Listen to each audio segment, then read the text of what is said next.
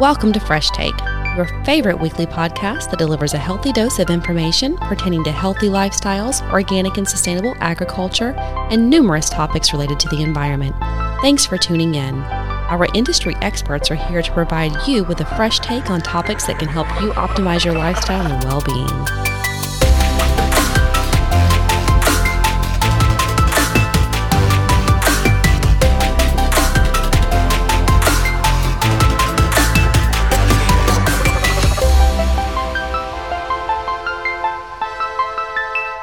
Welcome to Fresh Take. On today's episode, we'll be sharing with you five of our New Year's resolutions for Florida organic growers and consumers. As we've just stepped into 2020, we think it's very important that you guys know things that you can do around your home or in your life to make things a little bit easier for our environment. I have special guest with me today, Sarah Gaynor, who Hi, works guys. in our office as our fundraising coordinator and does client care and handles our social media. So we're very happy to have her today. Welcome. Thank you. All right, Sarah. So as we're in a new year now, um, so as we go into this new year, what are some things that you feel like are important? And you know, let's share with our consumers and our listeners what we are doing here at FOG. Um, well, we've outlined five different resolutions for this year that we would like to keep, you know, top of mind and remind our listeners and um, followers what they can do to uh, help the environment and um, live a better, healthier lifestyle. And one of the thir- first things that I think is really prevalent right now is the reduce of plastic use. Absolutely. A whopping 91% of plastic is not recycled, which is crazy to me. That's the vast majority. Yeah, it is. It's the majority, and it it takes about 400 years for plastic to degrade. So most of it just exists in some form on our planet. And if we continue to use these single-use plastic items, you know, take out forks and spoons and straws and knives, that that's just going to sit somewhere. And there is a real issue with plastic fragments showing up in our sea creatures, um, seabird species, uh, marine animals. And a lot of times these plastic fragments are fatal to those animals. Absolutely. So we were speaking the other day with um, our CEO here, and he was saying how you know they cut into this. I believe it was a whale, and all of these plastic bags from you know grocery stores were inside the stomach of this whale, and ultimately that's what killed the whale. Uh, but that's happening all over the place. You know, Yes. you always see people promoting save the sea turtles with the use of plastic straws, right. And so, Well, even the I don't. I guess I'm at a loss to find the proper verbiage for what they are. But whenever you purchase, you know, a, a six pack of sodas or, or plastic bottles, they have that plastic wrapping. right the ring, The rings, Yeah. right, uh, that come around. And I know that you see that so much, you know, with turtles and other marine animals where they get entangled. Mm-hmm. Um, and it just really creates an issue. Um, like I said, it nine times out of 10, it's going to end their life. So that's really scary. And that's one thing that I see going on here right now in, in the county that we live in, in Alachua County, throughout the state of Florida, and definitely in other states as well as I've traveled, is uh, a lot of places are banning the use of plastic straws right? and going to paper straws Mm-hmm. um, just to cut down on the use of plastic and, and having those items, you know, get into the marine life. And then also cutting down on or banning um, plastic bags Mm-hmm. in grocery stores. So I think that's definitely taking a step in the right direction. Um, you know, I know that the paper straws aren't that great when it comes to um, actually enjoying your beverage because Yeah. halfway in you end up with something reminiscent of a spitball. But but I understand it and, and I appreciate it. And you know, for those people that say, "Oh, well, this is horrible" or whatever, you know, to sit down and be able to explain to them why it's so important and why this ban is in place and propose to them alternatives that you know, I mean, several stores. I, I haven't walked into any recently um, that I didn't see see them have either the stainless steel straws mm-hmm. or the silicone ones. They they come with their own cleaners. They're very easy, convenient to use. I keep one in my purse. Mm-hmm. You know, I, I have them around my house, and so that's a great alternative. And then when it comes to pap- to paper bags. They're always, I mean, they're recyclable, they're easy to use. Yeah, they're a little bit more inconvenient to carry, but so many stores these days have the actual reusable bags where you can Oh, take yeah. them into the store with you and reuse them over and over. So I'm really happy that, you know, our county's doing their part and cutting down on plastic use. Yeah, absolutely. And once you start to be aware of just how much plastic is around, I've noticed recently when I've been staying at hotels, a lot of hotels are trying to move away from the little, you know, shampoo bottles, Yes. the single use shampoo. Yes. And so now they're like mounting that pump on the wall. Yep. So you're, you know, basically using it like you would use at home, but Yes. it's not, you know, everybody's taking I've these noticed. singles. Yeah. Yeah, I've noticed that as well. Yeah, Um, and I think that's a great move because you know people don't really think about those sorts of things. How much plastic is just out there, and and you're using it once and you're throwing it away, and it's just completely unnecessary. I agree. So, what is the second resolution? We would like to see some people stop using pesticides in their lawn care because Absolutely. it is just awful for the environment. And suburban lawns and gardens are actually using more pesticides than agriculture. So Wow. it and just to put that into perspective, you know, you Right. think about the farms and there's so much land, but it's really the the suburban areas and the people using it at their individual homes that's that's really causing a problem. Um, Yes. and most commonly used pesticides are toxic to birds and to fish and to aquatic blooms, and they deplete our oxygen and damage um, our aquatic life. Yes, So- they do. As a matter of fact, um, for our listeners who have been listening to our our podcast since the beginning, we did an episode in the early stages of this podcast in regards to the effects on our water systems from uh, pesticides and fertilizers and the runoff water and how you know it creates algae blooms and dead zones and just you know how damaging it can be. And again, I mean, I can't speak for other counties throughout our state or other states, but I know here in Alachua County, once again, there's a ban in place for the certain times of year that you can use fertilizers on your lawn uh, to eliminate the risk of runoff water polluting our waterways. So I just think that it's great that that people are being educated about what they can do and products that are available that don't have the synthetic input. We've done a couple of episodes you know, letting people know what they can do and how they can shop for these products and what to look for on the packaging. And, you know, for those of you that are not aware and, and don't know what to look for, whenever you go into the stores to shop, all packaging will tell you. I mean, there's a, a list of what what that product contains. Um, so first look for something that says organic or, you know, that, that has that that labeling on it and then go from there and just start looking to see what's in there because there are options available where you can treat your lawn but to do it in a way that is not going to harm the environment. All right, so moving on to our third resolution. Actually, our pesticides and lawn care uh, ties in nicely with this one because one other thing that pesticides do is kill our bees. Yes. And that is our next resolution is to protect our pollinators. Um, Florida is home to over 300 species of bees that assist in the pollination of our agriculture commodities.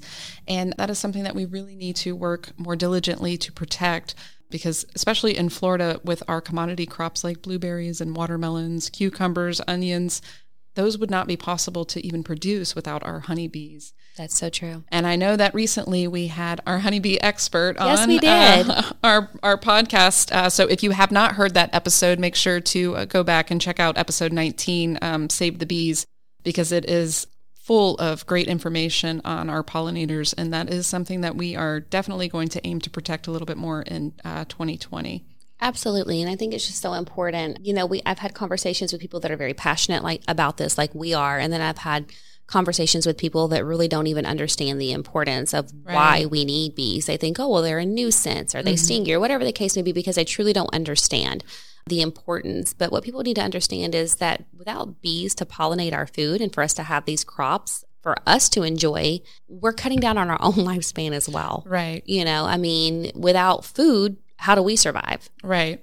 and it's just so important. And like I said, there was so much great information on episode 19, as you said, about Save Our Bees, uh, where I, I really encourage people to tune in and listen so they can understand what the issue is and how do we all come together to help resolve it. So now we're moving into our fourth resolution. Yeah, and um, the fourth one is to support Florida grown, and I th- I know that this podcast reaches outside of uh, the state of Florida, so it would you know aim to support whatever state that you are in. But Absolutely. but really the importance is to support local. Yes. Here in Florida, you know, it is important to support your local farmers, whether that's buying through a farmer's market or, you know, giving to a charitable organization that supports those. Um, but really, what that does is it keeps jobs local. It allows, you know, for your local economy to grow, but it's also just better for you. Eating locally grown food is fresher, it's healthier, it tastes better, but you also have it spending less time in transit. So, you know, yes. if something's having to come from all the way across the country before it hits your plate, you're losing a lot of those nutrients. And there's also a lot more spoilage. Right. Which adds to a whole other problem of food waste. You yes. know, and, and that's something that you have to aim to to move away from as well.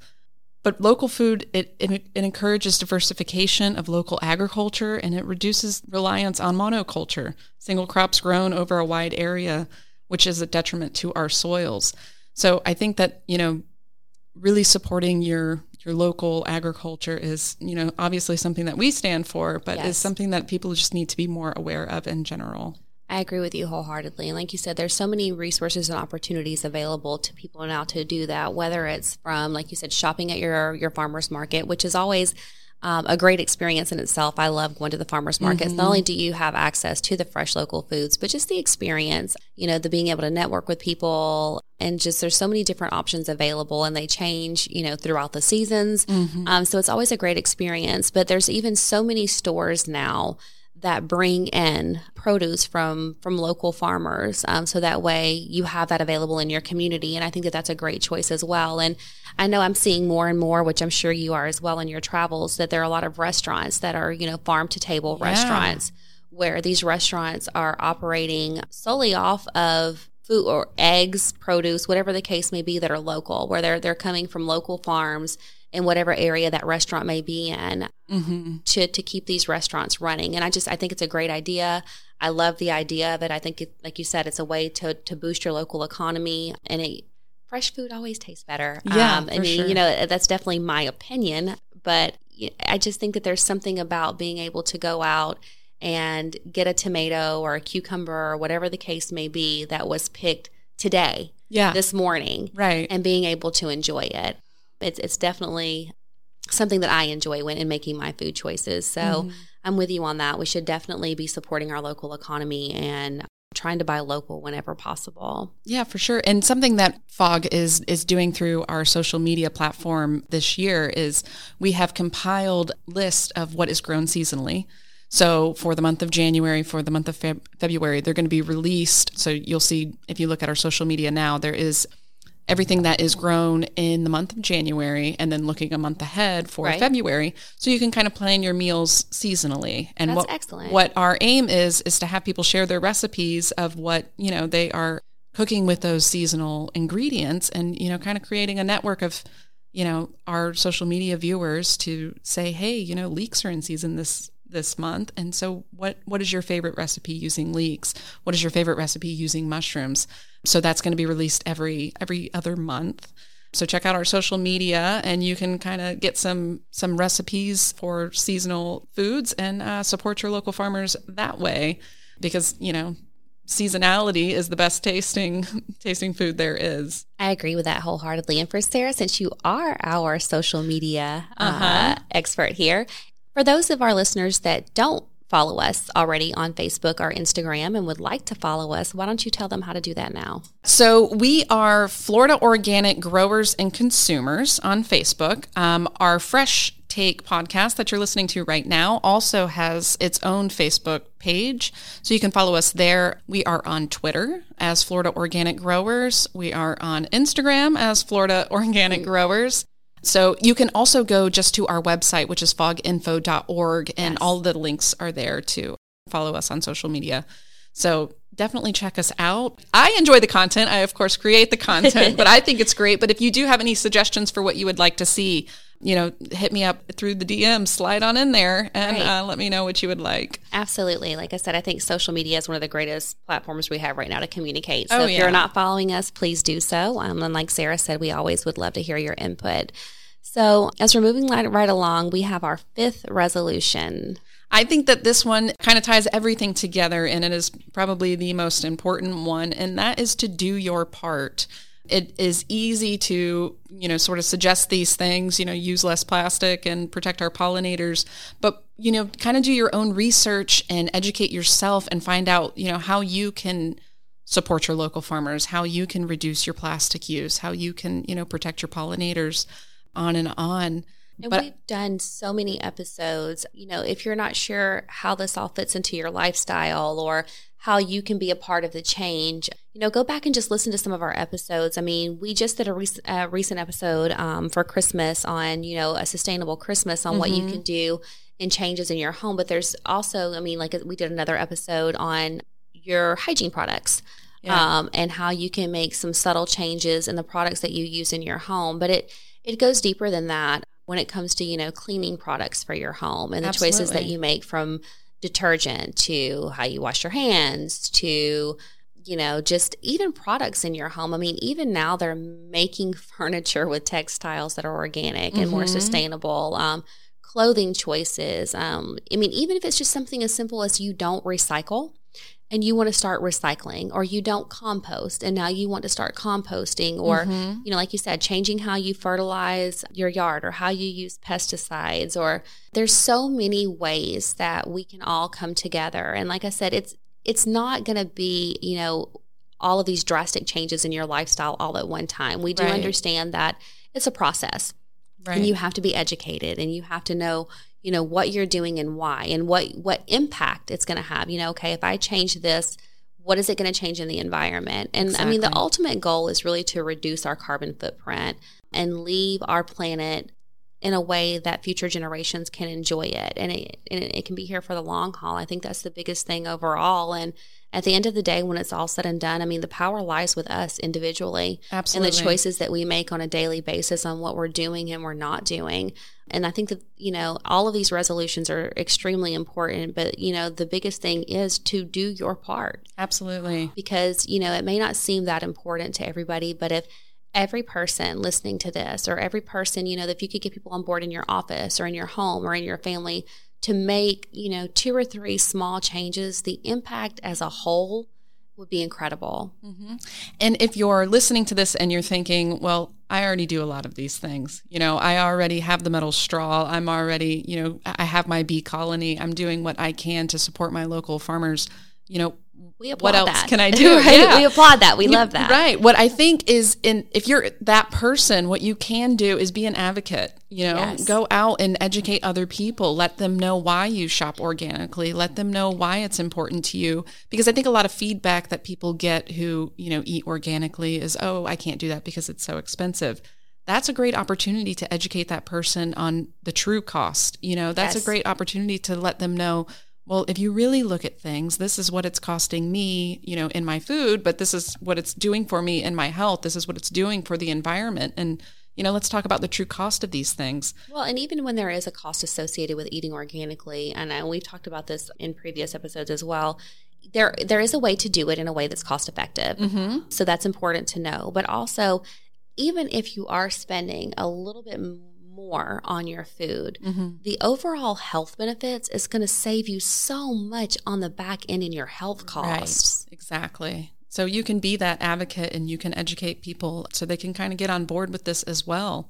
And also, another great way to do your part is to support the organizations that are working towards these better food systems and the protection of our farmers. Uh, Florida Organic Growers, for one, is doing that diligently. You know, that is our entire mission is to, you know, support an organic food system and Absolutely. sustainability and regener- regenerative. Yes. Jessica always uh, laughs whenever anybody says that word because she's got something else in mind. But supporting those food systems and our Florida farmers is really important part of doing doing your own part. So Absolutely. Well, as we wrap this episode up, as always, we are always here um, for your feedback, for your comments, for your questions. As Sarah said, you can reach out to her through direct messenger on Facebook. You can reach out to us on Twitter. There's Instagram. There's our website. We're always available. We love your feedback. We love your comments. We love, you know, thoughts that you may have for future episodes.